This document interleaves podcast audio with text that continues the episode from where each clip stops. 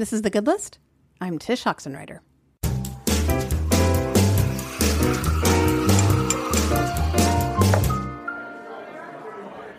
This is an idea. So, forgive me right off the bat, but I'm going to read to you a short passage from my book, At Home in the World, which was released in spring 2017. It's hard to believe it's already been three years. At the end, after our family has returned from our year traveling around the world and living out of backpacks, I end our story talking about what I learned about home by essentially not having one that whole time. I say this at the top of chapter 22. Benedictine monks take, among other vows, a vow of stability. In it, they promise to stay in the monastic community in which they enter and to not move unless they're sent elsewhere by their superiors. They stay put.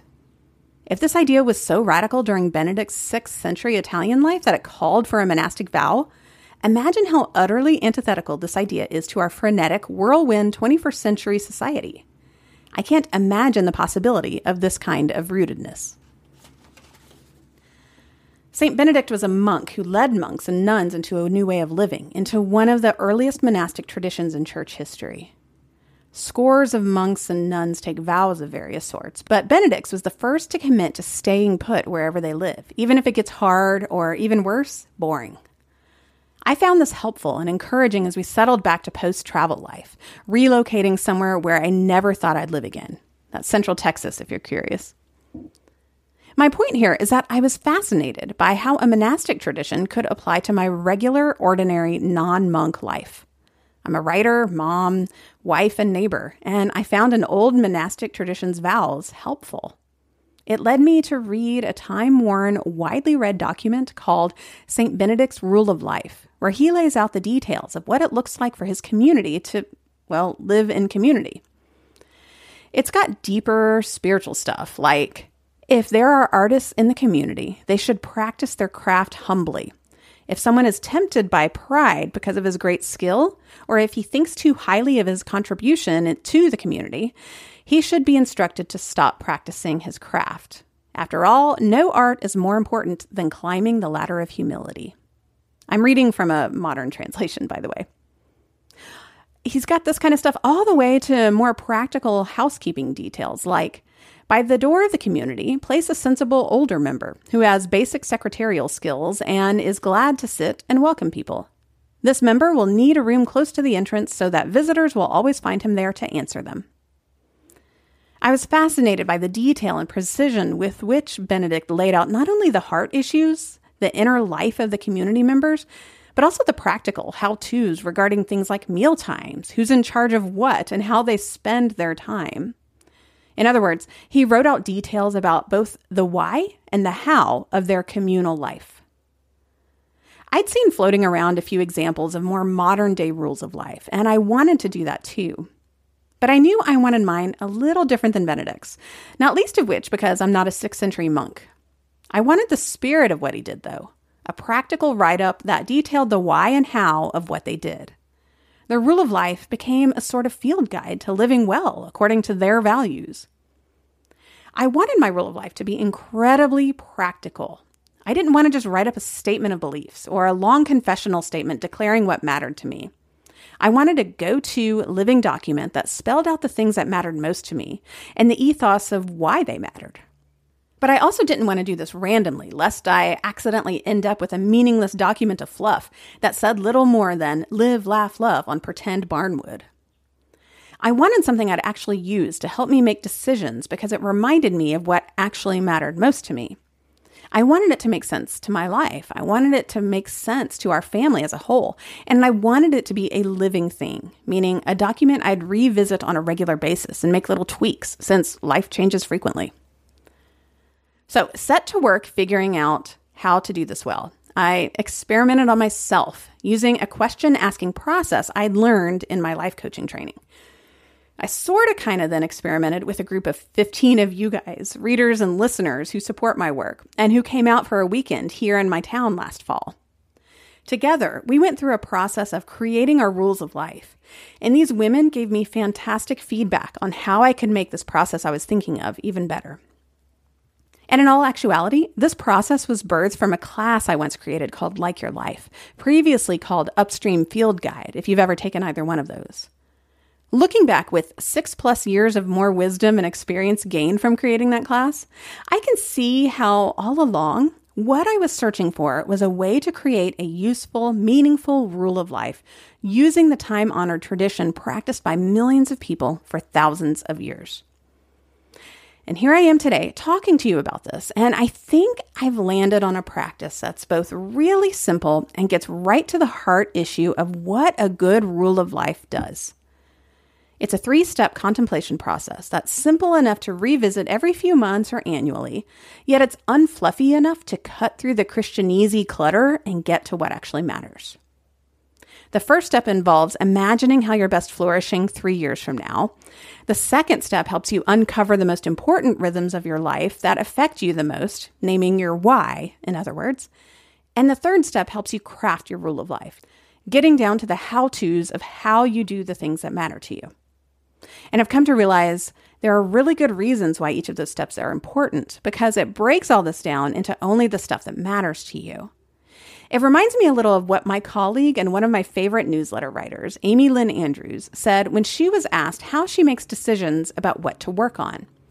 Her friend asked her, When you're streamlining and looking at all you're doing, how do you decide what's fluff? Amy answered her, I don't look at all I'm doing and pick out the fluff. I assume it's all fluff and pick out what's worth doing. To me, that's what creating a rule of life does. It helps you name only that which you believe is worth doing. My favorite definition of a rule of life is this it's simply a commitment to live your life in a particular way. Once it's written out, it becomes a tool to help you make decisions and choices to best order your days. It's like what Annie Dillard says how we spend our days is, of course, how we spend our lives. So if you're interested in writing your own rule of life, I've got a little something for you. I created a super short, self paced workshop you can use again and again in your life when you want to first create your rule of life and then revisit it and make tweaks as your life ebbs and flows. I made it audio because that's what I like best, and I like how you can take audio with you, listening as you go on a walk or run errands or take to a coffee shop. But I'm also providing a transcript of everything I say in this short four part audio workshop for those of you who'd rather read all of this. And it also comes with a downloadable journaling guide you can print and use to your heart's content. Or you can just use your own personal journal with the questions provided. And right now, I've decided that I'm giving this to you at a pay what you can rate. Yep, I want you to have this workshop whether you can pay $1 or $50. And I'm doing this for two reasons. One, because I still consider this workshop to be kind of in beta mode. So by your signing up for this workshop early, I can continue to make it even better and better as time goes on. But more important, reason two is because of all our economic uncertainty right now. I know a lot of people have lost jobs or stable income, and if this is you, I'd never want you to think you couldn't create a rule of life for yourself. In fact, if you're in that sort of boat, this is a more crucial time than ever to create one for you and your family. This sort of living document helps you see through the fog so you can make better decisions and find more peace about what curveballs life throws at you. And if you can afford to pay more in order to help out those who can't right now, or simply as a way to say thank you if my work has meant anything to you, you can. And you'd be helping out your fellow good list listeners who could use it. So, no matter what you can afford, if you'd like to create yourself a rule of life, I would love to give you this workshop that explains my simple but sturdy three step process for writing my own rule of life. I also share with you my current rule of life, not to prescribe for you how yours should be, but to give you an example if one would be helpful. So I'll link to how you can sign up for this workshop in the show notes of this episode, or you can head straight to thegoodlistshow.com slash rule. And if you ultimately find creating a rule of life helpful, I'd really like to hear about it. Mine has most definitely helped me as I've made changes in my work, said yes and no to certain family decisions that would otherwise leave me indecisive, and felt much more at peace about setting up boundaries where they're needed, as well as letting down some others where I've needed the freedom to do so. In other words, my rule of life has been tremendously helpful, and I hope that you find yours is helpful for you too.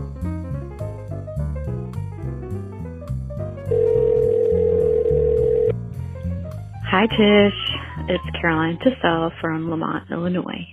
Um, so one thing that my family has done during this quarantine is to find something fun to do together as a family.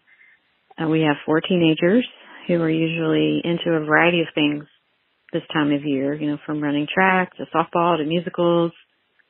This is normally our season of crazy. Now it's just crazy for a different reason. Um, we're all doing our part to be responsible citizens and stay home, but sometimes we, well, maybe I should say I, uh, get caught up in all the things and just forget to have fun.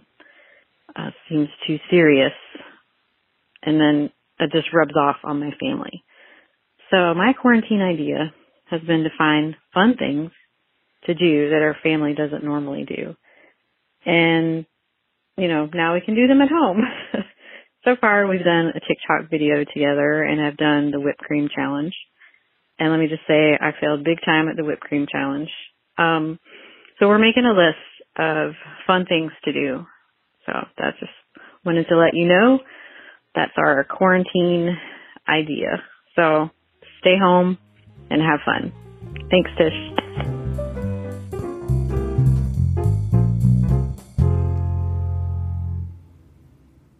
So another reminder to head to thegoodlistshow.com slash rule to find my Rule of Life workshop, a four-part audio series with downloadable guidebook that you can pay what you can for.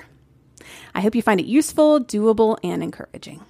And then another little reminder that if you haven't yet, to sign up for my free weekly email called Five Quick Things, where I share five things I either created or loved from the week.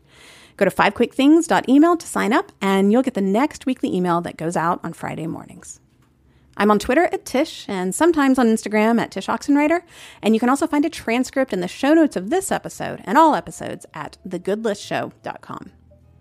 Leave me a voicemail or send me a voice recording to tell me one thing that's currently on your good list. Either leave me a voicemail at 401 684 GOOD or record your voice and email the voice file to hi at tshoxenreider.com, and we may feature it here on the show. Thanks to Caroline Tassell for sharing with us what's on her good list, as well as for her help. Music for the show is by Kevin MacLeod, and as always, thanks as always to Kyle Oxenreider, as well as my furry intern, Ginny. I'm Tsh Oxenreider, and I'll be back with you soon. Thanks for listening to The Good List.